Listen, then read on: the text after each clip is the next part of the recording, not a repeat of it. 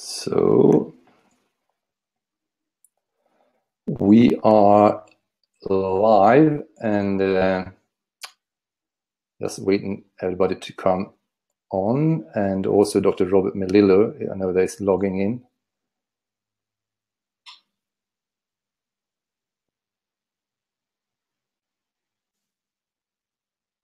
There we go. So just waiting more people come alive. Welcome. Okay. Robert. Melillo. So we are live and there's more people logging in and we get going because this is being recorded as well. So those that are late arrivals will have an opportunity to watch this again if there's anything they're missing in the, in the very beginning. So for those who haven't met me before, I'm Dr. Martin Frandsen, runs Wellage in the Old Town. I'm a chiropractor, very interested in the brain, brain function. And I have the great honor to have with me Dr. Robert Melillo, and you are one of the best I know in this field of uh, functional neurology. And uh, it's going to be a pleasure to have you with us. I mean, you've written loads of books. I love your books. I will promote them in the end of this uh, webinar as well. And you successfully, is it over 120 brain balance centers now in the States, and we hope it's going to spread over the world. Yes, yes. Well, well, you know, again, it's an honor to be here.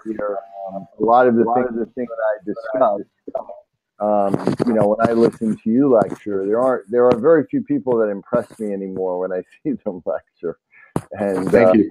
When I saw you in Sweden, I was really, really impressed. Um, and it's great. So it's great to be able to join forces and be able to talk with you and kind of mix our, our expertise and our experience together to try to help people. Yeah, thank you.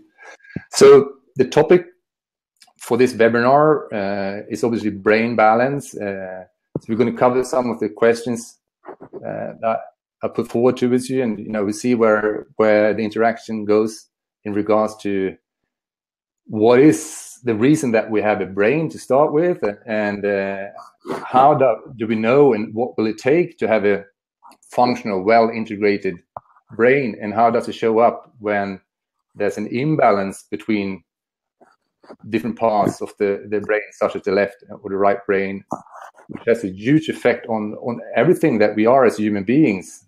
Uh, so we're going to pursue in those aspects and also obviously what's possible, whether you are a parent for yourself, for your spouses, family, how, how can you put this into action uh, to assist yourself and your family to actually become more uh, brain integrated, to speak. So, so I know your question. Right. Yeah. So I know that one of the when you were here in Stockholm last time, one of the pursuing questions you, I think you said then that put you on the field was in regards to why do we have a brain? And I think that's a very good start. Why do we have a brain? Because it's leads a long way. It is. It's very important, and, and it's very important in, in this day and age. Um, you know, when I started looking into developmental disabilities, cognitive problems, academic problems, you know, it comes down to, you know, problems in thinking and problems in learning. So, you know, the way I think, I wanted to kind of go back and say, well, what is thinking? What is learning? What is actually happening in the brain when we learn? What is a thought? What is thinking?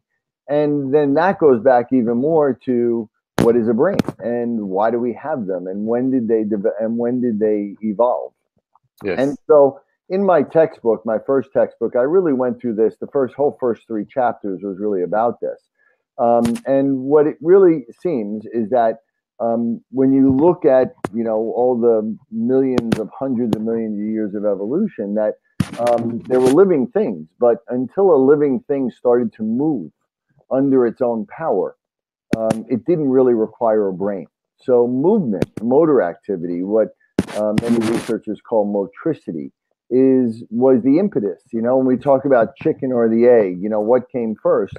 what came first was movement, and to move in a purposeful way, you need to have a brain. Um, there are animals that move, but it's really very random, and and random movement isn't really beneficial. But directed, purposeful movement is beneficial. Um, but for it to be beneficial, you need to have a brain because as soon as you start to move, there's a choice, and the choice is do I move this way or that way? Do I go to something or away from something? So, right from the very beginning, there's a choice. So, to make that choice um, and to choose, you have to be able to make a prediction of the outcome of your choice before you pick it. Um, exactly. And to do that prediction at the most basic level, you need a brain. And what we see now is that ultimately, you know, the ultimate evolution of the brain is the human prefrontal cortex. And a large part of what the prefrontal cortex is about is about prediction. It's about exactly.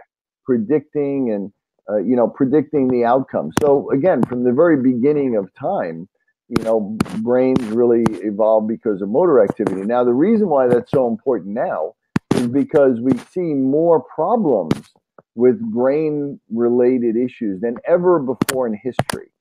Um, and um, a lot of it is really being driven by the fact that we don't move as a society anymore. And in children, especially in children in the first six years of life, what really builds the foundation of their brain, which all of their cognitive and emotional and social skills and what will dictate their health in general is built based on mainly movement, sensory interaction, and interpersonal relationships. And what we see is those are the three things now that children are not getting anymore. And it's really being led by adults that aren't doing that anymore because we're all in front of our computers, we're all sedentary, and we're not moving. So, you know, since the development of the brain in childhood really mirrors the development of the brain through evolution, and what initiated brain development and evolution was movement. What initiates brain development in children is movement. And we don't have that movement anymore. And it's creating huge problems that we see. Yeah. Yeah. And as you say, as when you are in utero, the, the very first uh, sensory organ that is developed is the vestibular organ. Our relation, the, the physical body's relationship, even when we are in the womb, the uterus, to the, gravitational field. That's the first, other than the, the nourishment from uh, our mother, the umbilical cord, the first nutrition to the brain that feeds the brain is how we're relating it to the gravitational field. And that is something that is the most primary nutrition, except for actual digestion of food. Yeah, and and you know what maintains the brain activity, and especially in humans, is really gravitational input. Uh, yeah. the, what drives the human brain and what, what powers it is really gravity. And the fact that we stand upright in a bipedal position and fight gravity allows us to harness it as a power source. And that is one of the reasons why our brain grew so large and why it why we're able to maintain it. And that is why we're smarter and can do more with our brain than any other animal. That's the relationship between bipedalism and the large human brain is really gravity. And as yeah. you said, the first sense we have is that vesti- vestibular, which, you know, in the first part of the vestibular system is the otoliths that form. And the otoliths are really what we call graviceptors. It's all about being able to feel gravity. So even in the womb, we're actually fit, picking up gravity.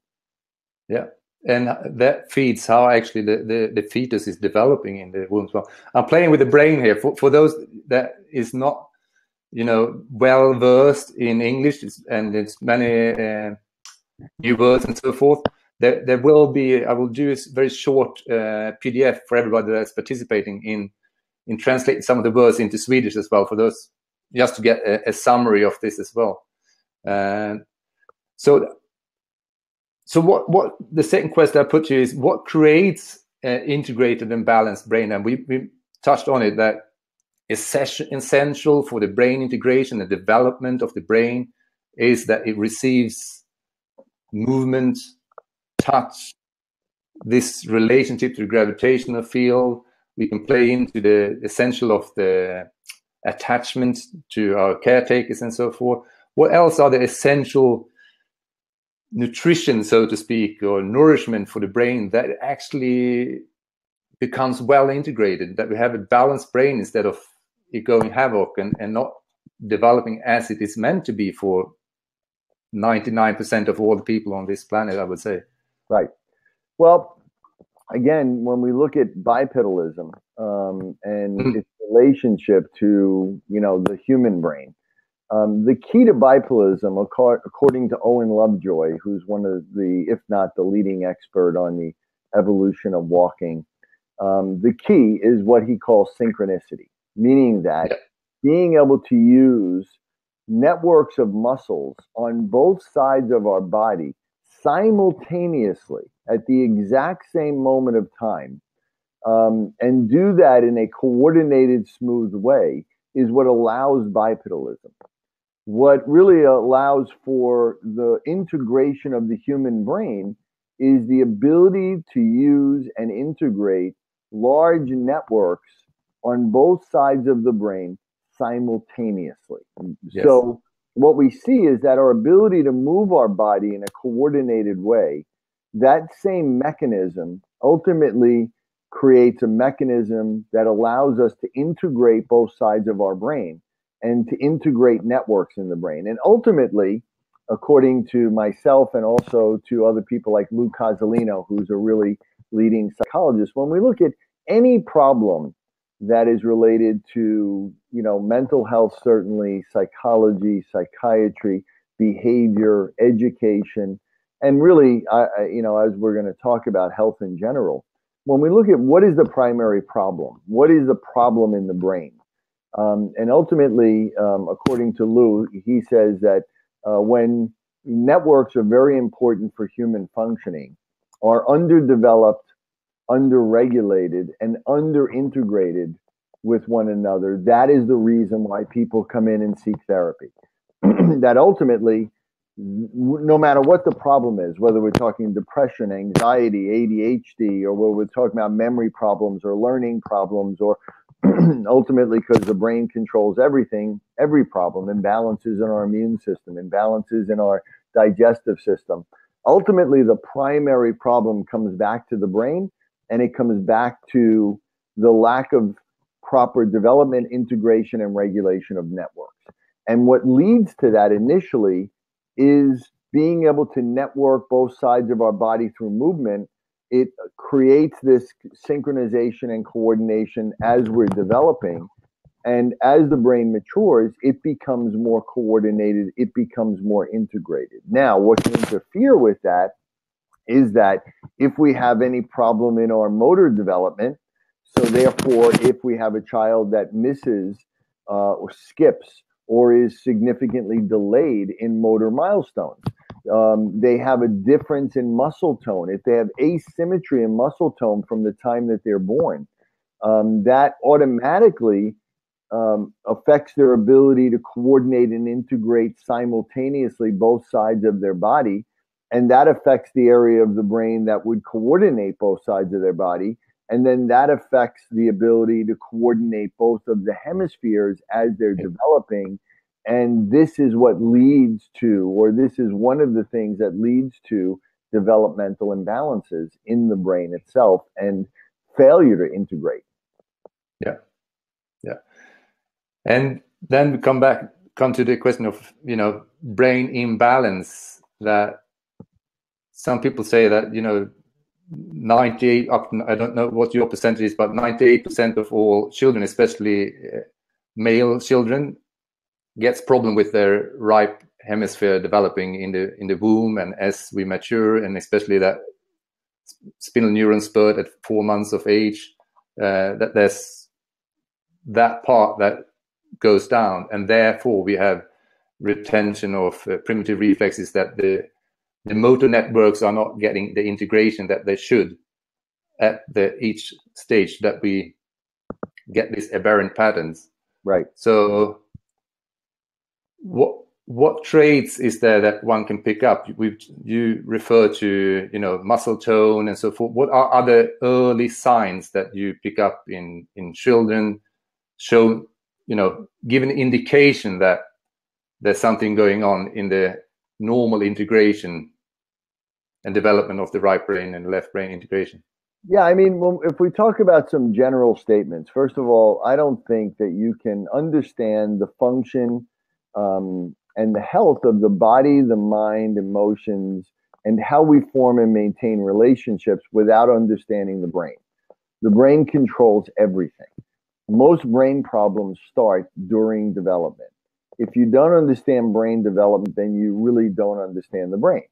Um, yeah. Therefore, developmental functional neurology is really essential, really, for any healthcare practitioner of any kind and education person. And that developmental imbalances are the, of the brain, I believe, are the most prevalent and important problems in health, education, psychology, and overall well being. Um, from a chiropractic perspective, imbalances in the spine and postural muscles are a major cause of brain developmental imbalances. And, and an imbalance in the spine, as chiropractors, we call a subluxation. Therefore, chiropractic treatment, along with other physical modalities, um, are really primary modalities to work not just with back pain or things like that, but rather these developmental neurological imbalances. Um, and, you know, therefore, I think that um, everybody really needs to understand it. So those are some basic things that, um, you know, when we're talking about the brain um, and we're talking about the body and the health in general, um, you know, the brain really regulates it all. The problem is, is that because most practitioners uh, and most people are very intimidated and scared to learn about the brain. You know, it, it amazes me that we can have people that really learn very complex biochemistry and immunology, but yet they know nothing about the brain and the nervous system. Um, so, you know, to me, understanding how the brain develops un- is really key to understanding the brain, and understanding the brain is the key to everything. Uh, so, yeah. You know, the problems that we see, Martin, as you well know, are not just motor problems, even though motor problems are usually predominant. But you know, we get kids that come out right off the bat, their immune system is dysfunctional. And their yeah. immune system is dysfunctional because we already know that their autonomic system is dysregulated. In the womb, it's dysregulated. And the autonomic system is what regulates the immune system. So, you know, even in autism or other disorders like that, we know that people will say that, well, you know, we know that when these children are born, they already have a dysregulated immune system. The question is why? And it's because they already have an imbalanced nervous system and brain in the womb. Whatever little brain they have at that point in time is already out of balance because the reason why we have a right and a left side of the brain and the fact that they develop differently is because they are accentuated during different times. So the right brain is more active in the womb and for the first two to three years of life and then the left brain kicks in and comes online for the next two to three years. So really, it takes the first six years, four to six years, to really form the foundation of the right and left hemisphere. And if that doesn't go well, then there will be either right brain or left brain deficits that will really get worse and become more accentuated and will not just affect their motor development or their sensory processing or their cognitive or academics, but will also affect their immune system, their hormone system, their digestive system, their blood sugar regulation system. It will affect every single system in their body potentially. Yeah. Exactly. And it's just a, question of when that will show up and, and uh, to what extent. And we all grow up and become adults, uh, and there's all, tends to be a lot of compensations, and we tend to develop ways to handle it to some extent or another with our behaviors and so forth to cover it up. But during stress or other situations, it, it can sort of blossom this imbalance even further. Yeah, so does, doesn't go away. Yeah, it doesn't go away. I mean, as you're saying, um, you know, in the United States, statistics show that one in five children have some form of mental issue. Um, yeah. And what we see is that one in five adults have some yeah. form of mental issues. So it's it, it, again, it's not coincidental.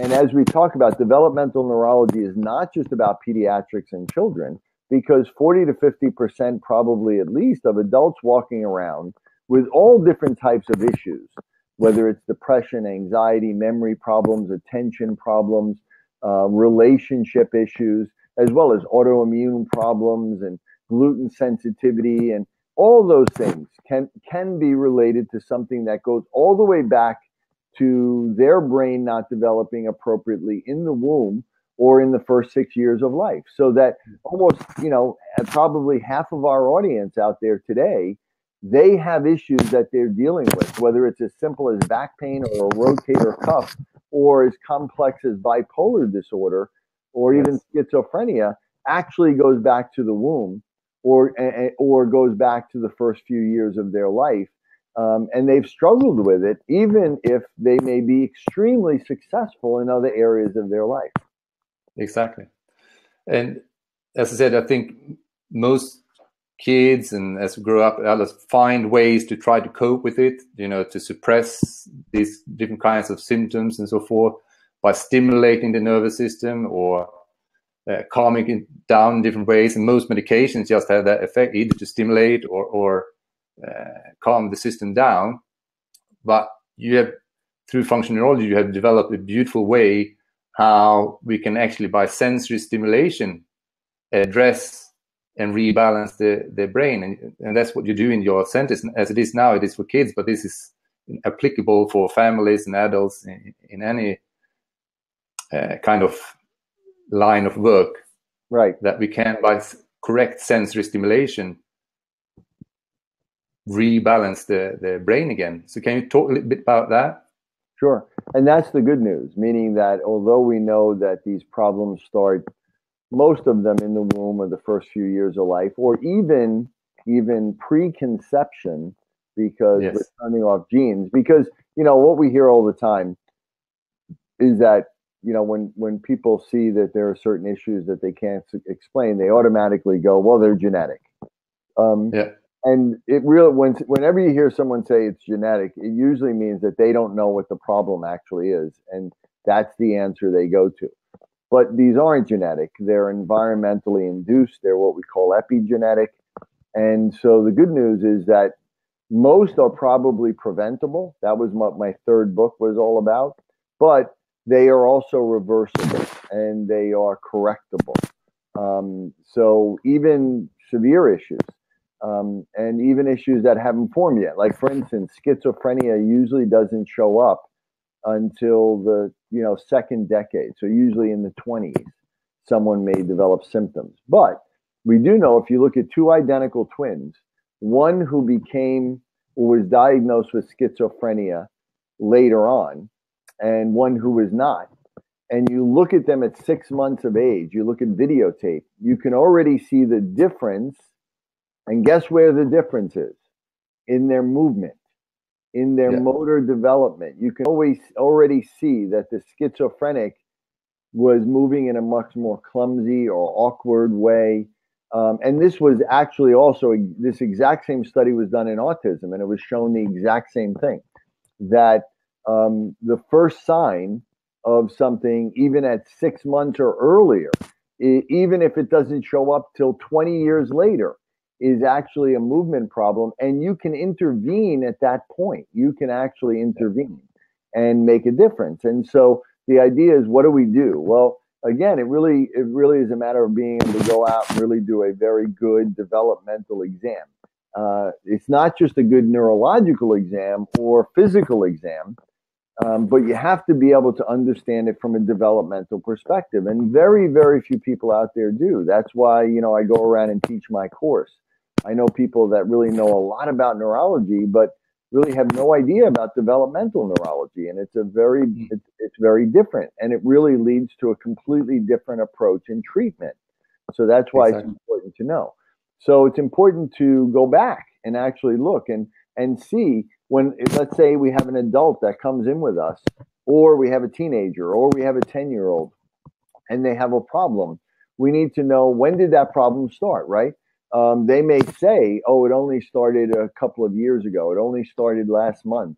That may be when the symptoms came on. Again a schizophrenic may come in at 25 and say well it just started yesterday right?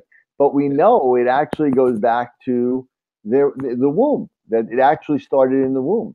So when the person thinks it started, may not actually be when it started. And so we need to be able to go back and have a way to say, did the nervous system develop appropriately? So looking at things like primitive reflexes, looking at what we call cross laterality or their dominance profile, looking mm-hmm. at their, you know, do they have imbalances in the way that they, you know, sense the world? Is one ear louder than the other? Do they feel more, you know, more tone on one side? Do they have a difference in muscle tone from one side? Um, but do they smell differently from one nostril to the other? Different things like that can give us clues. Um, and as we're going to talk later, you know, we even look, one of the ba- best windows is also looking at facial asymmetry. Like, you know, is this crease the same as this crease? Does yes. the mouth droop? Is one eye bigger than the other? You know, looking at facial asymmetries. So, what we can do is, depending on these imbalances, we can use those modalities as ways to balance the brain. So, for instance, let's say I hear more on one side than the other, and there's nothing wrong with my hearing, it's the way the brain is perceiving it. That the brain on one side is not as sensitive as the other. So then what do we? We do. We put sound in the weak ear and we stimulate that more than we do the strong ear, which is going to bring that area of the brain and make it stronger. Um, and we can do that with vision. We can do that with light. We can do it with smell. We can do it with touch. We can do it with motor activity. And then we can also do it with different cognitive abilities because, you know, the left and right brain do different things.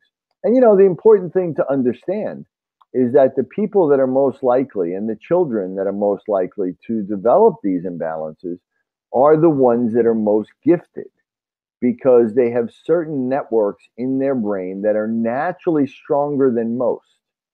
And so, if the other side of the brain, if networks in other areas of the brain are delayed even a little bit, that imbalance is going to be significant. And that imbalance, you know, that imbalance between those skills and those networks is the actual disability. The bigger yeah. the imbalance, the more the disability. And so, you know, overcoming that gap is the answer. And so, you know, what we see is many of these people who really struggle in certain areas are exceptional or even genius level exactly. in other areas. And that's what lends to a lot of the confusion because people look at it and go, well, they're so good in this. Then why would they, how can they have a disability in their brain when they're genius level like here? And that, you know, they must be lazy or they're faking it or they just have bad parents or whatever. Um, but they don't understand that that imbalance is the actual problem and it actually tells us what the issues are. Exactly.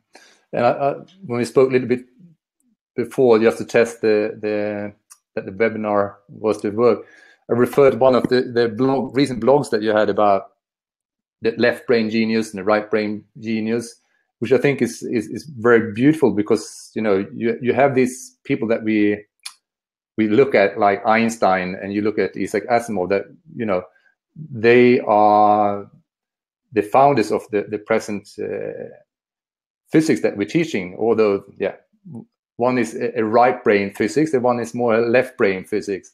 Right, but most people do not know about their social life, what kind of personality they had, uh, how their life uh, was successful or thriving on different arenas than just those fields that we are they are known for. So I think that's uh, you know what happens when when uh, both brains are put into the potential genius capacity. Right. So to look at history and look at you know as examples, as you said, I think there are two different types of geniuses. There is a genius that is associated usually with a sort of a disability. Um, this is usually this imbalance that we see, where we have certain people that have exceptional genius level, savant level skills on one side, but they struggle. So, um, like I like I say, Isaac Newton, um, who invented calculus and who obviously was a god in physics and in math, um, you know, he was the classic left brain genius. But if you read anything about him, we know that right brain, which is social, emotional, building relationships, um, you know, he was a mess when it came to that. I mean, uh, supposedly he never had a relationship his whole life with anybody. And he was obsessive compulsive. He was obsessed with numbers. And, you know, he, most people thought he was, you know, kind of arrogant or really kind of an ass when it was personally. Very few people actually liked him at all. They most people disliked him. Um, but there's no, you know, doubt that he was a genius in certain areas. Um, Einstein, on the other a- area, was you know the right brain, big picture. I mean, who saw the big picture better than Einstein? Right? He figured out the whole universe. Um, and he was very social and he was very you know he loved women and he loved you know he was kind of you know he loved the social life and he liked the limelight. And the fact is he wasn't really great at math uh, when especially when he was younger and he almost failed out of school and he didn't really get very good grades. Um, but obviously he was a genius. So we have the imbalances but then there's people like let's say leonardo da vinci who probably exactly. is the, the true genius is someone that has a perfectly integrated brain, a brain where both sides are strong and both sides are perfectly integrated and there is no disability there is no weakness there is only strengths. And you know you have the math and the engineering uh, you know and the detail aspect of of da vinci but then you have the creativity and the inventions and you know the things that nobody else saw that he saw. And so you know the the the perfect integration of those two hemispheres. And it's interesting because he used to write with both hands. He trained himself to be able to write equally with his left hand as his right hand almost as if he knew that you know how to become a genius from the time he was a child was to be able to integrate both sides of his brain. Yeah. Yeah. Yeah. That's beautiful.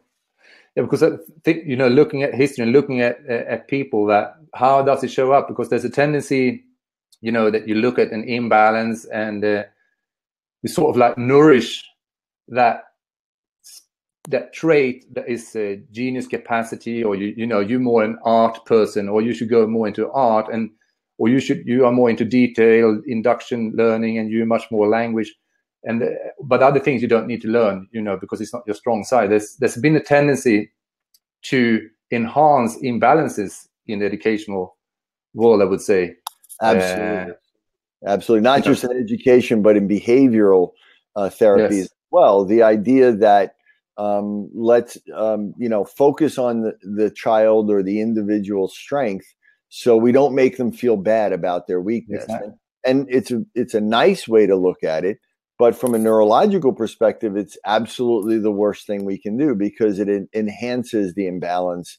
Um, whereas one of the things that I think – um, you know my therapies and brain balance my my you know program one of the reasons why we're so successful is because what we do is we very carefully identify the weaknesses and we focus only on the weaknesses. And by doing that it makes all the difference in the world. The key is to be able to focus on someone's weakness get them to do it but that get them to do it in a way that you know isn't enjoyable. None of us like to really do things that we're not good at right um, and so, you know, the key is to try to do it in a way that, you know, is enjoyable and is entertaining, or to at least give them a strong enough reason to do it, right? Um, and in adults, um, I think, you know, if you give them a strong enough motivation, we can do that. But as you said, you know, I think the approach in education and in, in behavioral interventions up till now has been let's focus on strengths um, and uh, again, it's because no one really knows the neurology. You know, like um, most people in psychology world and behavioral world and education world, they really don't understand the brain and the nervous system the way it works and it develops. And so they're just kind of looking at a symptom and they're trying to deal with that with the symptom without really understanding, you know, what the what the real problem is. Yeah, yeah yeah, it would be beautiful to bring this into to the world further, and I think that's that's what you're doing, and that's happening, and it's going to be very successful because it is successful. It, it's what the brain needs and yes. the culture needs. Yes. Yeah. Uh, so so we spoke about you know this shows up in all fields of human interactions and human life. And so some more that people can recognize this in themselves or um, in in others. You know, such things as attachment. You know, the the tendency to be uh, very. We spoke about Isaac Newton. People that are very left brain tend to be uh, very good at tending to their own needs, but not so well in touch with their, themselves, and therefore, in general, not so well to read social cues. On the other hand, you have someone like uh, uh, Einstein that is very much in touch, most likely with their own cues and also other other cues. So you have someone that is very social and so forth. What other uh, ways, you know, like eating behavior? I know that you touch on such things. You know, people that uh, can't stop eating or, or have to have food as uh, a soothing mechanism and so forth. Because we, we, I know, especially in the States and so forth, but there's a, a growing symptom horde of different kinds of symptoms that we all can relate back to brain dysfunction. And it's just what, what is the top of the iceberg, so to yeah. speak. And that's but the thing, you know. some of those arenas, like, for instance, anorexia, bulimia. Right. Right. Yeah. Um, you know, and that's that, you know, what, what you point out is very good. I mean, most people, if they have an attention problem or depression, um, or if they have a problem with hearing or smelling, they may relate it to the brain. Um, but most people, when they look at people that have social issues, people that have troubles forming and maintaining relationships, people that just, you know, don't behave in, in a normal, typical way. Um, but it's not really overt, you know, like, you know, where you look at that person and say, well, they're insane. You just say, well, that person is really rude. Um, you know, or if someone is depressed or if somebody is anxious all the time, you know, our social and emotional functions are also byproducts of the brain. They are related to the way networks in the brain are working. So just like someone may feel pain or someone may feel depression, um, those are symptoms of the brain. Um, so is, you know, sometimes just being in, you know, just acting like an ass. Um, or yeah. getting fired all the time, or you know, being divorced four times, or just never really being able to form really good relationships or just not being happy. Um, hmm. And, you know, when we look at it, this is really important and powerful because we know that ultimately to get someone to change, ultimately to really um, make a difference in people's life, it's about affecting them emotionally, right? You can get rid of their pain, but if you can affect them emotionally, and we know that the the single most important thing for happiness, right? Which is ultimately the goal. Everybody wants to be happy no matter what. Um, we know, based on many studies and even a 75 year Harvard study that's still going on, that the number one factor to happiness and health is the quality of interpersonal relationships. And again, most people don't think that, well, if you have trouble making relationships, if you have trouble, you know, in a marriage or you don't get along with people, or you know you get fired or you're divorced that they don't think well maybe it's just a brain developmental imbalance. They think well th- there's a flaw that you have a personal flaw that you are broken in some hmm. way. And this is a really important thing to me because i deal with people that and families and children that believe and have been led to believe that they're broken. They go to a traditional practitioner and they basically you know or school and they tell them you're broken or their church and you know you're a broken person and that's horrible right? That's i don't know if there's anything worse than someone can think of or feel and to understand that there's no difference between someone who has difficulty forming relationships than there is somebody who may have difficulty with their motor coordination or with being able to read and memorize something. They're all problems that deal that are related to the brain and they're all fixable problems if you understand them. Um, and these are really important issues because they impact, again, all aspects of our health uh, because these brain imbalances, they affect everything. And you know, so we look at it and say, is there a coincidence between the fact that people have trouble forming relationships, maintaining relationships, dealing uh, with their emotions, and looking at, like, let's say, abuse in children, right? Or, you know, abusive relationships. And this is one of the things I bring up to really bring this all, all together is the adverse childhood experiences study that you know I discussed in my lecture, and I know you're fully aware of. Um, you know, the adverse childhood experience study is a study that was done in the United States um, uh, with one of the major insurance companies and the CDC. Twenty-eight thousand people, and essentially what they did was they looked at it and they found that there were ten things that were related to what they call adverse childhood experiences. And it was things like, you know, physical neglect, physical abuse, emotional neglect, emotional abuse.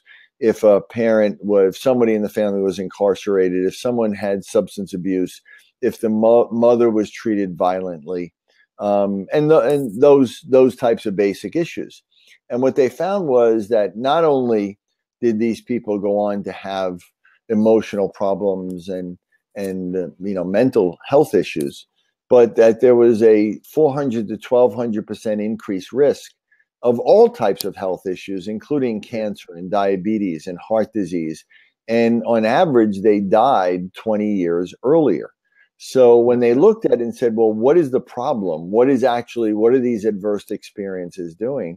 And what they found was what they are doing is that they were causing neurodevelopmental delays and imbalances that affected the development of their autonomic system and their immune system and their digestive system that led to all of these other health issues. So, you know, wh- whether whether there has been any issues with that, um, and again, it all goes back to the same type of thing. You know, why do people why do people go into abusive relationships? Why do they treat people? And it's really because of imbalances in their brain, and then that leads to imbalances in their children's brains. And and you know and that leads to health issues so it's a vicious cycle that all comes back to the brain and when we understand that um, we can actually treat it that way and make a big difference rather than just giving people the impression that i can treat this but the emotional or or relationship stuff you know that's you're on your own you're broken you know there's something wrong with you and and no one can help you with that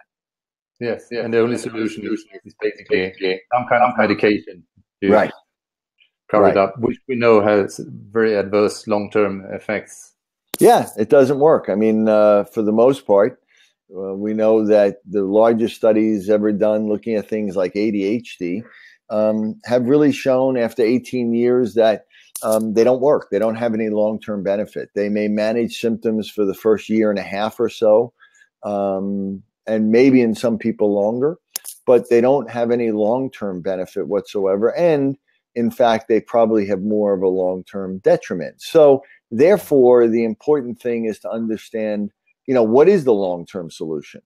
And what I'm all about and what I teach and what we do is really dealing with the core problem. Again, it always comes back to that question, Martin, which is, you know, why? Why, you know, why, you know, when someone has a problem, why? What what is the actual problem? You know, not just defining it and saying, well, you have an immune dysregulation.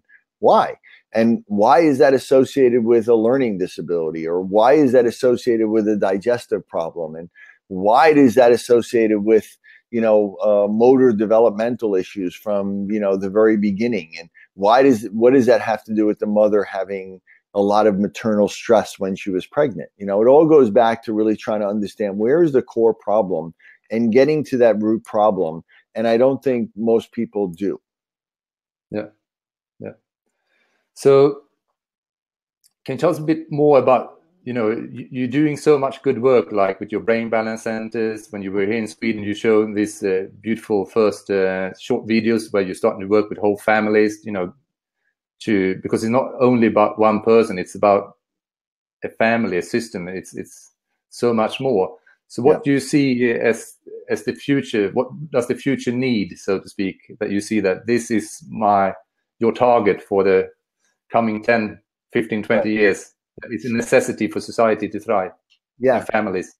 Well, ultimately, I think um, the ultimate healthcare model, as we talked about, is really a combination of traditional medicine, functional medicine, uh, and functional neurology and functional developmental neurology. And really hmm. mixing all of those together, understanding all of those aspects of it, I think is the ultimate healthcare model um, that we really need to evolve in. And I think that's essentially what you do in your practice already, um, and what I do and what I try to teach. Um, but to me, uh, what you know, what you need to do is even go a step beyond that. And I understand what we're doing is not something that is feasible for many people. Um, but my wife and I, for years, and what I've always done in my practice uh, as best I could, is you know, when we as healthcare practitioners or psychology or even educators, you know, we see the child, we or we see the person, we see the adult. We don't know what what happens when they go home. We don't know what happens at their work, really. Um, and you know, one of the things I started doing was going to where someone works and going to their home and actually staying there and watching them kind of being just in the background and watching them actually interact with one another and watch what they eat and watch you know what they do. And it's pretty amazing when you do that you realize there's so many issues that many families have. A lot of families don't. A lot of families are really good but some families they're so dysfunctional um, they've lost their way so much um, mostly because it starts with a problem and then it builds and then after a while they don't know what to do. And you know even good smart intelligent people you can look at them sometimes and go how did they do that? How did they not clean their house for 10 years? How did they have mm. five animals and animal hair attached to their wall um, when they have a child with with with asthma. You know what I mean? Like you look at it and you go, how could they do these things? And it really is that you know we can't judge them until you've really been there. But a lot of these people, it's just they just lost their way, and it's become so overwhelming that they give up. And you can give them the best treatment plan in the world. But if they don't modify their lifestyle, most of the issues that we have are caused by lifestyle either the adult or the children or the both because most of the child's uh, lifestyle is mimicked or or dictated by the parents. So you know unless we really address these lifestyle issues in many families we're not going to get to it. So that's one of the reasons why as you said my wife and i have a new web series called disconnected kids reconnecting families. And it's a combination of my book disconnected kids and reconnected kids um, where you know it was about developing what I called a, a brain balance family empowerment program um, to work with the brain balance program, which you know was how do we integrate this into the home? How do we get the whole family involved in this? Um, and the fact is, most of the time, a lot of what's going on with the child were things that also went on in the parents. You know, it's very rare that you find a child with ADHD that one or both of the parents didn't probably have some version of that when they were young, or a kid that has dyslexia um, that didn't have parents that struggled with that at some point. Um, so, you know, really addressing the whole family is very important. And now we have a new web series that maybe may that may actually make it onto into a major network. We have a number of networks uh, where we actually go into the home um, and we follow these families not only through their journey through our brain balance centers and through the child's journey, but through the parents' journey. You know, what we go through and you know, we try to save their marriage and we try to teach them how to be parents again. And we have to teach them how to eat and how to shop for food and how to clean their house and, you know, basic, basic, basic things in many cases, basic parenting skills that, you know, bright, intelligent, good people seem to have either forgotten or never learned somehow.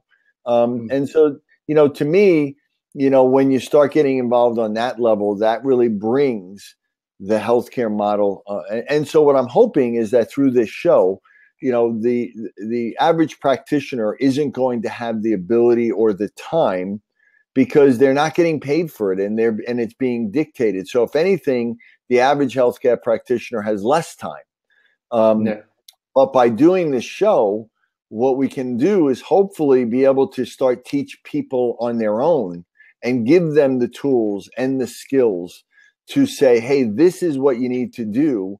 And then you can discuss it with your health practitioner, and the practitioner and the family can start to talk together. Um, and so that's my our hope is that you know we're going to make a big impact and be able to affect a, a lot of families um, by doing this show and uh, by having them be able to watch and basically say, "Hey, that looks like our family." Yeah, yeah, and it, it's so touching the one that you uh, showed when you were here in Sweden. I, I hope we can get the link perhaps and, and send out to the, our network here so that people can. Yeah, the the official version, the final version, will probably come out in the next couple weeks. We still kind of finished up um, it's even actually we did one more shoot from when I, from when you saw it, so it's even better now. And um, so that will be released probably either the end of June or mid July. And I'll make sure we get you to get you the links because obviously, you know, we want people to share it. We want people to really look at it and and um, you know we want it to touch a lot of people and the more people that view it the more impact it's going to have and the more opportunities we have to do more because we're already filming filming our second and our third season. Um, but you know again a lot of that's going to depend on you know uh, how people react to it. So we hope that it gets out there. Yeah yeah. And i'd love to spread it out into Scandinavia as well, participate in that. Because we know that, you know, uh, today, like chefs uh, have their chefs programs and they like rock stars and they have a huge impact. And Sweden today is considered more like a, a, food country that we're very much into food and more attentive to food. Huge change 10 years ago. There's still lots of work to do but we know that you know TV series can have a huge impact, and TV is the medium or, or social media a medium to to give spoon feed, so to speak, people about you know this is something that can be actually changed, such as you know the the interactions in the family and the implications for the kids in the family and their and their potential future. And yeah. there's so much that can be done there. And that I don't think most people yeah, are aware of. That's exactly why we're doing it. Is that you know we know that um, you know, my wife and I have been working towards this for the past five years because it really comes down to the basic question is how do we make a bigger impact? How do we make yeah. a bigger difference, right? I mean, we'll work with almost 10,000 children in the United States. Um, I've sold probably at least a couple of hundred thousand, maybe a quarter of a million books. Uh, I've taught probably 10,000, you know, health and education professionals and parents over the past, you know, 20 years or so. Um, but I want to make more of an impact. We want to say, how do we make a big difference? Because once you see the impact um, that we're having, you say to yourself, wow, this needs to really be everywhere. And the fact is, I don't think there's anything more important than what's happening with our kids. Um, and that, you know, that we see affecting younger adults and our adults at this point in time. Like I said, this is this is the most important social issue of our time. Um, and it's related to things like, you know, computer use and video games and social media. It's, it's, it's a, it's a byproduct of our lifestyle. So being able to make people aware of that, being able to hold a mirror up to people and say, Hey, you're doing this to yourself. You're doing this to your own kids it's not your fault, meaning that we're not judging you. We're not saying you're doing this on purpose. You don't realize it, but we need to make you realize it. We need you, you to be able to look at this and realize that, you know, if you're obese, that just as a statistic came out that said one third of the world is obese at this point. Um, yeah. and that it's happening in every single country now. Like not, it used to just be, you know, like uh, rich countries like Sweden and the United States and now it's every country. Um, and you know whether you're poor or not, it doesn't make a difference. And so the, the thing to let people know is that you know you you your lifestyle and your choices make you responsible for being overweight and being obese. If your child is obese, it's because they learned it from you. Um, so being making people aware of it, but then also giving them the tools to change it Um, I, I, don't think there's a more important job in the world right now. And and again, you see, you know, how popular uh, cooking shows are and everything. Yeah. So you know, um, we look at that and we said, okay, so doing this on TV, um, you know, is really the way to shift society. You know, um, I, I, think that what we're doing through teaching and through brain balance and through people like yourself, that we will ultimately shift society. But whether we shift it in, you know, 20 years or 10 years or five years can make a huge difference in people's lives, right? How many people have to suffer if they have to wait 20 years before they learn this? Um, and that's what really drives us. We don't want people to suffer unnecessarily. And so if we can get it out there and shift the, the awareness um, of, a, of a whole society and worldwide society right now through things like what we're doing right now through the internet and and through TV and um, you know the the the ability to shift the world. You know, I go, I travel all over the world, and now I remember there used to be a time when a movie would come out in the United States and you wouldn't see it in another country for two years later. You know, now I go to Australia and a movie comes out in the United States and it comes out in Australia on the same day, right? There is no yeah. delay anymore. Everything is, you know, global. So, you know, it's a great opportunity and and that's the point of what we're doing with this web series is we just want to shift people's consciousness quicker and sooner than it would organically. Um, and really because we want to help people. We don't want people to struggle unnecessarily when we can simply just hold a mirror up and say, hey, just do this differently and your whole life and your child's life will be different. Yeah. Yeah it's a great vision.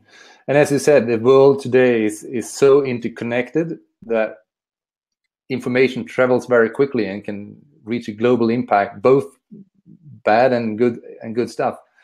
And so coming to that what will that future bear eh, you know to us when the brain becomes as well integrated as the world is today, that you know, the, through internet, what will happen when the brain in individuals, grown-ups, children that's born, the education society brings into it, health society, what kind of world will we see in the future? What what's your vision for that? How, how will people be in companies? Do you have like that?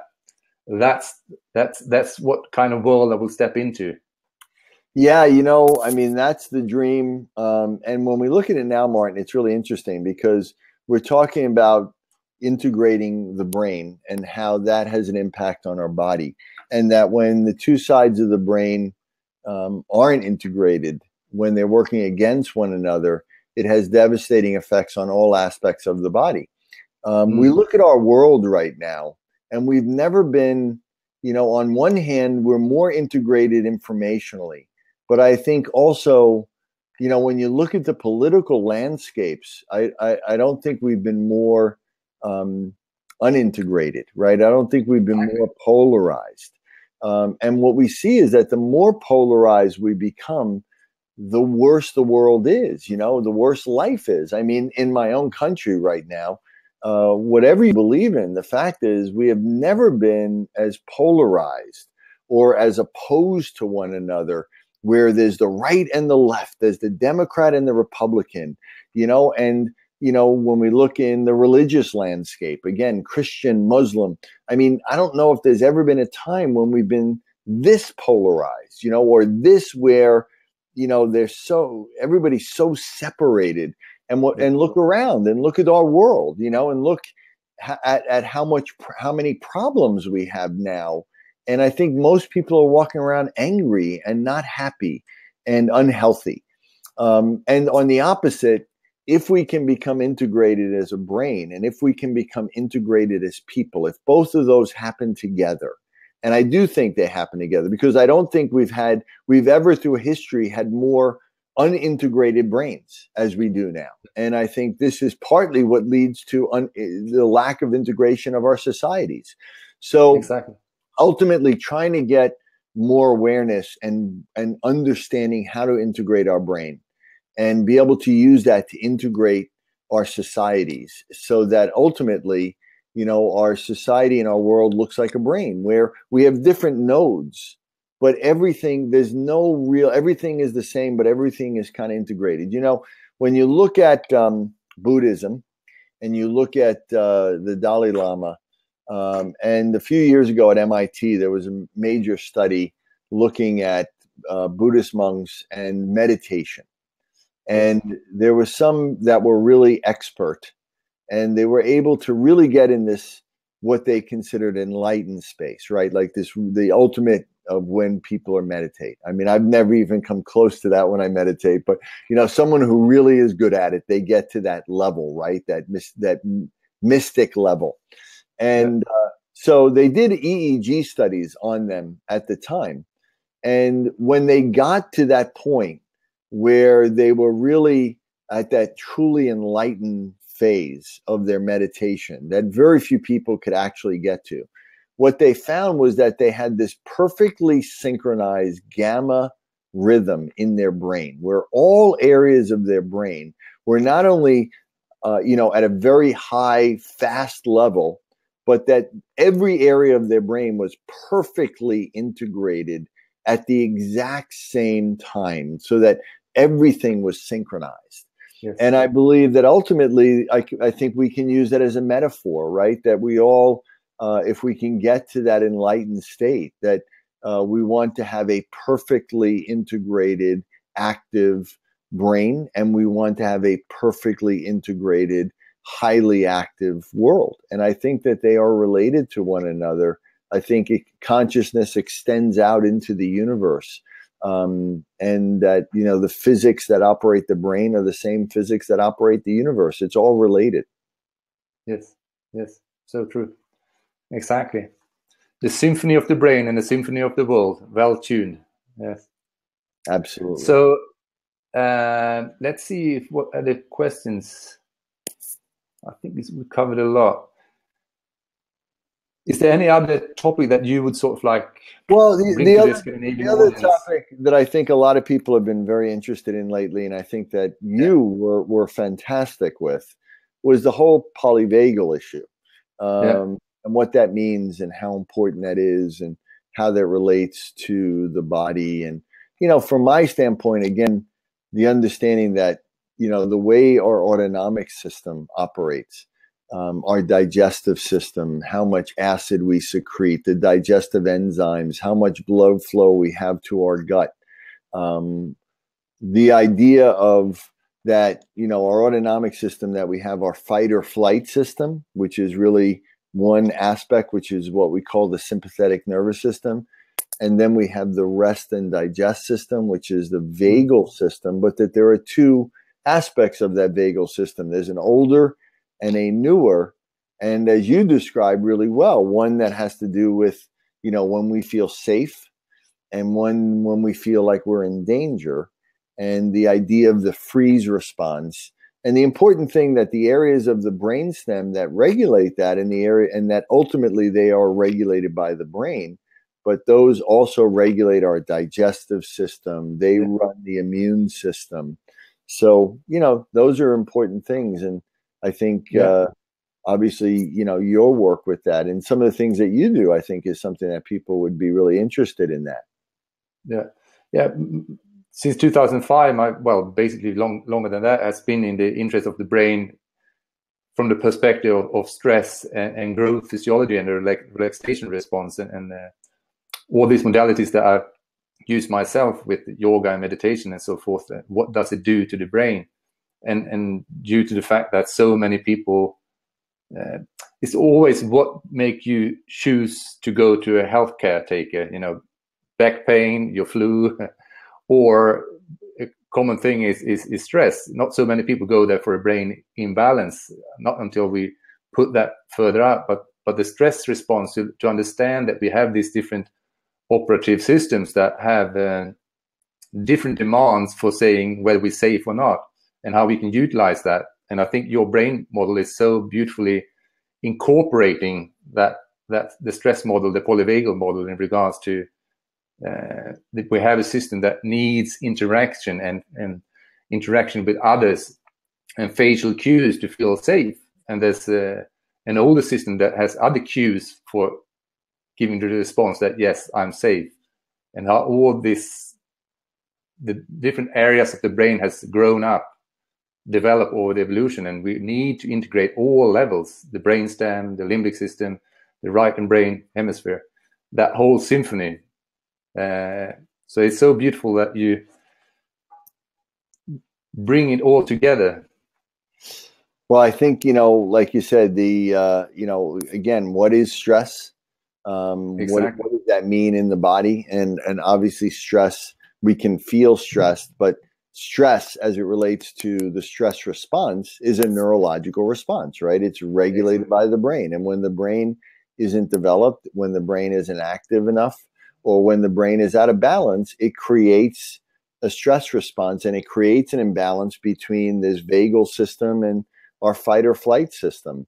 And again, that is the root of when we look at the adverse childhood experiences study. That's what they were saying essentially. When they're not, these children are not in a safe place because they're abused or they're neglected, um, it affects and causes an imbalance in their brain, which ultimately then causes an imbalance in this polyvagal system, which ultimately then affects every aspect of their body. And it's important because a lot of people will say, well, stress causes this. It's like saying genetics cause this, right? Yeah. It's really an answer that that isn't an answer. Um, it's it's really saying that you don't really know exactly what it is. Uh, stress has an effect, but understanding what stress is, what causes stress responses in the body, how we can change that, how we can measure it. Um, again, I love this ring that you turned yes. on to to be able to be able to to measure the heart rate variability, which is you know the best way to look at that balance between sympathetic and parasympathetic. Um, but you know how to actually again, you know, not just talk about stress, but really talk. It's like again, how to talking about relationships and exactly that it is a neurological symptom and it's something that we can understand, we can measure, and we can measurably change. Um, exactly. But we're not going to do that if you don't understand the brain and the nervous system because they are really related to one another. But um, you know, and these are really powerful concepts as to how they relate. And there's so many different things right now on you know, I have a, a, kind of a Facebook page or a blog called Better Than Good: The Science of Success and and uh, Happiness. And this whole month, I'm, I'm uh, I have a you know a challenge each month, and this this month I'm talking about the um, the physical quotient. So you know we know that we have an IQ, right? The intelligence quotient, which is really more of a left brain, and then there's EQ, which is our emotional quotient or emotional intelligence, which is more right brain. Um, but what you know also is important is our our PQ, our ability to really read and be in touch with and communicate our body when our body is not comfortable, when our body is not feeling well.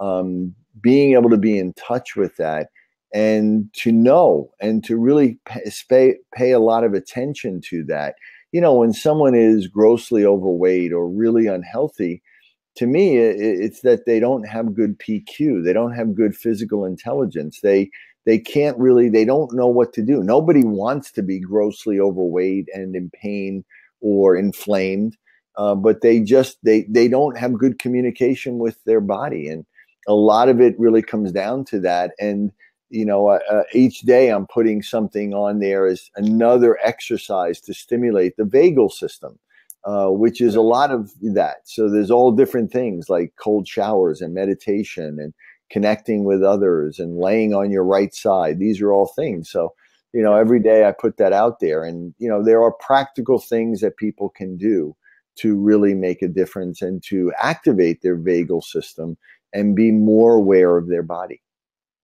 Yeah, exactly. Uh, as I said, I had a lay lecture before, and one of the things that I always push is about you know prolonged out breath as we're talking. That's beautiful. One of the singing, uh, talking is one of the natural things that extends our out breath, which push the vagal brake on, so that we get into that safety space. And about touch, you know, these basic things that we naturally do, but we don't necessarily know why do they have an effect on our brain and our nervous system what is the why is it that different practices that are out there and have been out there for thousands of years has a different impact on our nervous system mm-hmm. and i mm-hmm. think it's so important today that with your work that you know all of these, these different practices whether they so-called new ones or the old yoga practice of uh, you know shifting your breath through the nostrils they can all be understood from how the nervous system and the brain works which makes it much more easy instead of different kinds of methods and you do that you do that it all ties in understanding how the brain works and what does the different aspects of the brain need to be safe and thrive in, in symphony. Right. So it's beautiful that you have that that uh, Facebook uh, yeah. 30 day challenge that you can go to. Yeah, and I see someone asked me to repeat the name. So uh, it's called Better Than Good: uh, The Science of Success and Happiness. And as you said, you know, I was just at Autism One, which is a very large conference here in the United yeah. States every year for autism. And one of the things I've attended it as well. And um, you know, it's five days and it's a couple of hundred practitioners. And what happens is parents and professionals go around and, you know, they attend all these lectures and each person is really focusing on a different problem. And what happens is at the end of the five days, the parents and the professionals are so overwhelmed because they look at it as there's you know hundreds of different problems going on with their kids or with their person. And it's overwhelming. Where do i start? What do i do and um, that's why you know i like to stand up and say it's really just one problem. And the one yeah. problem is this lack of integration in the brain um, and the you know that really starts in development. And you know when you when a parent understands or when a person understands that this is only one problem there's it's it's different in every person. It's unique to every person. There are many different features and we need to do a number of different things it doesn't mean that we don't have to address all of these issues we don't we have to address nutrition and diet and physical activity and sensory stimulation and cognitive activities and psychological and emotional and attachment issues. All of those things need to be dealt with, but it's all one problem. And so, you know, people, I see them, they all of a sudden take a breath and they go, oh, all right. So I can understand this. It's not that I'm broken. Again, you know, there's so many problems that you're so broken, you'll never be better, you know, because there's so many things going on.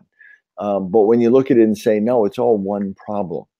And most likely it's happened because area of your brain are stronger than most people um, and that you actually have the potential not only to be you know good but you have the potential to be uh, gifted and actually be you know maybe a, a major contributor to the world uh, it's a different perspective on things and and i think that that's important that people look at it from that way yeah yeah yeah uh, i see on the question list that um, I don't know whether you're familiar with it. it it's in, in Sweden, with, with within you know within this field, there's uh, there's not that many that works with in Sweden, but one of the, them is uh, Harald Blomberg. He's a psychiatrist, psychologist, psychiatrist, uh, and he teaches rhythmical movements. You know, it's actually uh, someone else that taught it to him that was taking photographs of uh, and filming children. You know, these rhythmical movements that children do and they have a progressive way. You know, they they shake the bum, they they do wiggling movements, and there's a progression. And if you don't have that progression, you will not stand up and walk uh, in a way. You know, it's part of the primitive reflex integration. So what he teaches, and there's many people that train. There might, I think, there's people on the the webinar that's trained from him. Uh, he teaches, you know, and I also teach some of those uh, rhythmical movements as part of uh, you know integrating you know a Galant-Perez uh, reflex or ATNR. You know, different primitive reflex can be integrated in different ways. And you're familiar with Svetlana Masgutova, mm -hmm. yeah.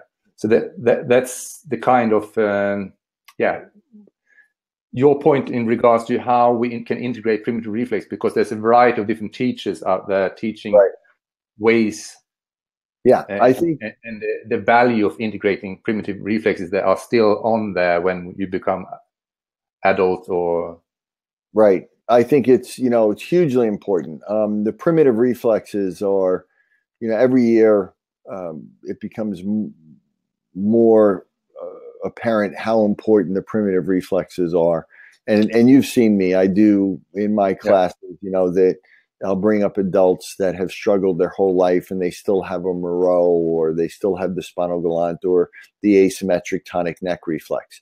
And so there are many different techniques that are out there that really are great for different exercises. The point is the whole thing um, is that you know what you want to be able to do is use the the reflex in a way that then creates feedback to areas of the brainstem that eventually um, are going to then inhibit where those reflexes came from. Um, so it's a maturational process that you know we that goes up the brainstem, and then the brain comes down and ultimately regulates it. Um, and so you know, in infants, there's a way to test these primitive reflexes. Uh, that is part of a normal pediatric neurology exam. Um, I usually tend to focus on, you know, the you know basically seven to ten of them that are in in traditional pediatric neurology exams. Um, Masgutova, I know she teaches like thirty or forty of them. Yeah. Um, and and that's great, but I, I, think some people make it too difficult. Um, and my experience is that if you if you deal with those really like eight to ten primary primitive reflexes, that's all you really need to. But more importantly, you need to be really good at that, at testing for it and being able to identify them. And if you are really good at it, whatever you're doing to bring it out is also something that can be done to inhibit it. But in children of different ages, you know, you get a child who is an infant, then obviously you need to do it yourself for them. When you get a child that's a toddler, let's say, or a young child, then you know there are different exercises and what we find is that many of these exercises you know we want them to be fun and enjoyable and kind of natural and so mm-hmm. exercises that have names of animals you know and that's why the lizard and the reverse lizard and the rhythmic movements you know are fun for them to do and it's great because you can get them to do it in a way where they're enjoyable you know hop like a frog or i mean these yeah. are things that they would normally do you know um, and that's great, but it's all basically the same thing. We're trying to get them to utilize. Now, for most toddlers, um, if they still have primitive reflexes, then they already have a problem, right? Because most of the primitive reflexes should be gone by one. Most of them should be gone within the first four to six months. So, you know, by the time they get to the toddler level, um, you know, they're already, they already should be trying to really more a lot of these rhythmic movements, I really think, are more about actually trying to really synchronize and coordinate networks in the brainstem and ultimately the brain. So they're not necessarily, I don't think children necessarily do them to automatically integrate those reflexes because I think most of those reflexes should already be integrated by the time they're able to stand up and walk. Um, but I think that, you know, many of those uh, activities are great you know, for them because they're fun and they get them to do it. And a lot of people will say, you know, how do I get a three year old or a four year old to do these activities when they don't want to do them? You know, I can't test them on them. So the rhythmic movements, I think, are great. But the bottom line is, is that understanding, you know, what the primitive reflexes are, what their significance is, where they come from, why these movements or activities are really having the effect that they're having. I think too much we get caught up in there's this technique out there and it does this and it's great. Um, and you know, but really understanding what we're trying to do and what the and what the, the the primary problem is. It really comes back to that for me. And there's all different types of tools that work that are great. Um, but ultimately, what I found with primitive reflexes, in my experience, which is pretty vast, if you're not doing it with a hemispheric, because many times what you'll see is when you test for the primitive reflexes or when you look at their rhythmic movement, they're asymmetric. They have differences in muscle tone. Um, the asymmetric reflex may be on one side and not the other. Uh, so, what does that mean? And it means that there's an imbalance in the brain. And in my experience, if you are doing hemispheric based interventions, at the same time as you're doing many of these integration exercises, yes. you're going to be able to get rid of these reflexes much, much faster and keep them away um, without getting them come back. I mean, we usually get rid of these reflexes usually within the first three months, whereas I know many people, you know, it can take years uh, with other techniques uh, to really get rid of primitive reflexes. So the hemispheric approach is really critical, especially if the primitive reflexes are asymmetrical to begin with. That is a critical thing that nobody else is really talking about. Yeah, yeah. So could you elaborate that a little further? You know, in relationship, we know that unintegrated primitive reflex is part of uh, a problem with the hemisphericity and the prefrontal neocortex capacity to actually inhibit and integrate them into lifelong reflex and so forth. So uh, looking at that part, you know, the, the prefrontal neocortex, when we get that online working more efficiently, especially the balance between the left and right, that, as I understand you're saying, is that will in itself achieve what should have been achieved when it should, so to speak.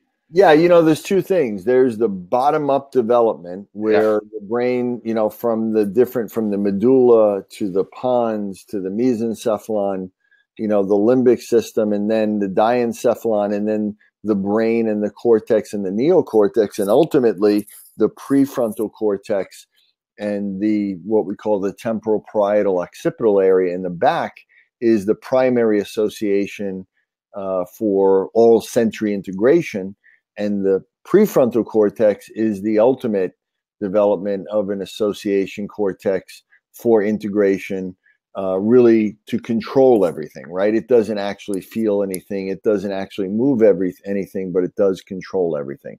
And then once that really grows, and remember that the prefrontal cortex literally grows out of the motor cortex, going yes. back to our first statement, right? So it grows out of the motor cortex and then sends fibers down into the brainstem, especially what we call cortical reticular fibers that come down and that ultimately regulate all of those primitive reflexes, as well as the polyvagal system in the brainstem. Um, all of those brainstem aspects and reflexes ultimately come under control of the brain. Um, and so, you know, what we what we look at is again, you know, are we looking at a problem that's a bottom up problem that happened as it was coming up, or is it a top down problem? And that is really what we're looking at determining. Is it a developmental issue, which is a bottom up problem, or uh, and at what stage? Or is it a top down problem, which means that the brain already was there and then we had an injury or we had something that maybe we lost that top down regulation um, and created an imbalance. Either way, it's an imbalance. Either way, you know, the brain isn't regulating the body. But whether it happened on the way up or on the way down makes all the difference in the world. And these are the things that I teach in my courses as far as how to be able to determine that. And then what the difference is in how you, you treat them. A very different approach, a top down. And what when what I see is that, you know, because most people don't understand these concepts, that um, you know what we do in schools and and what is done in psychology and psychiatry and behavioral interventions uh, with many of the the mental health issues or behavioral issues or education issues they're using a top down approach on a bottom up problem so for instance uh, dyslexia is a bottom up problem it's called developmental dyslexia because it starts in the womb or early in life uh, but yet, you know, what we try in school is a top down approach. We say they can't read, so let's get them to read more. That's a top, we're trying to use a frontal lobe. We're trying to use the prefrontal cortex, which hasn't developed yet.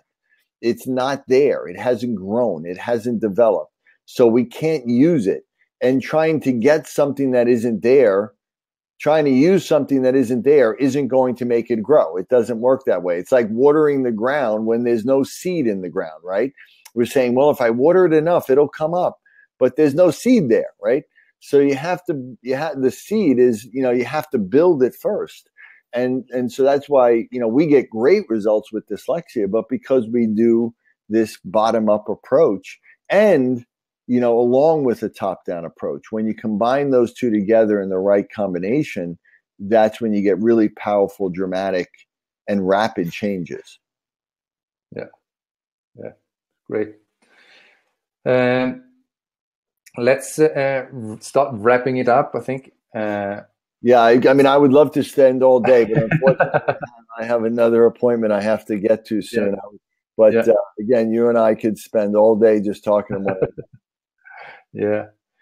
Thank you ever so much for your time, and I will uh, put up link to people also with the way they can get access to your uh, all your books. So this is drrobertmelillo.com. That's where all your beautiful blogs are and so forth, and the direct link to where your books are as well. Uh, highly recommend everybody watching this to uh, get on your newsletter and read your books and check in on your Facebook. Right. Uh, yeah. I, I Facebook, you know, at Dr. Rob Melillo is for my uh, Twitter.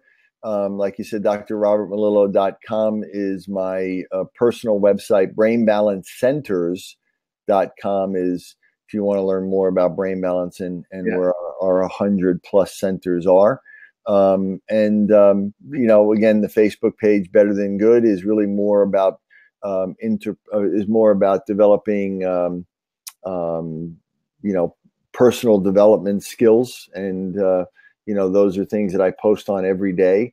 If anybody wants to take a professional course from me, I teach my course. Um, they can go to IAFNR, International Association of Functional Neurology and Rehab. So I A F N R. I'll uh, bring uh, I'll bring up that link as well. Yeah. Right. Dot org.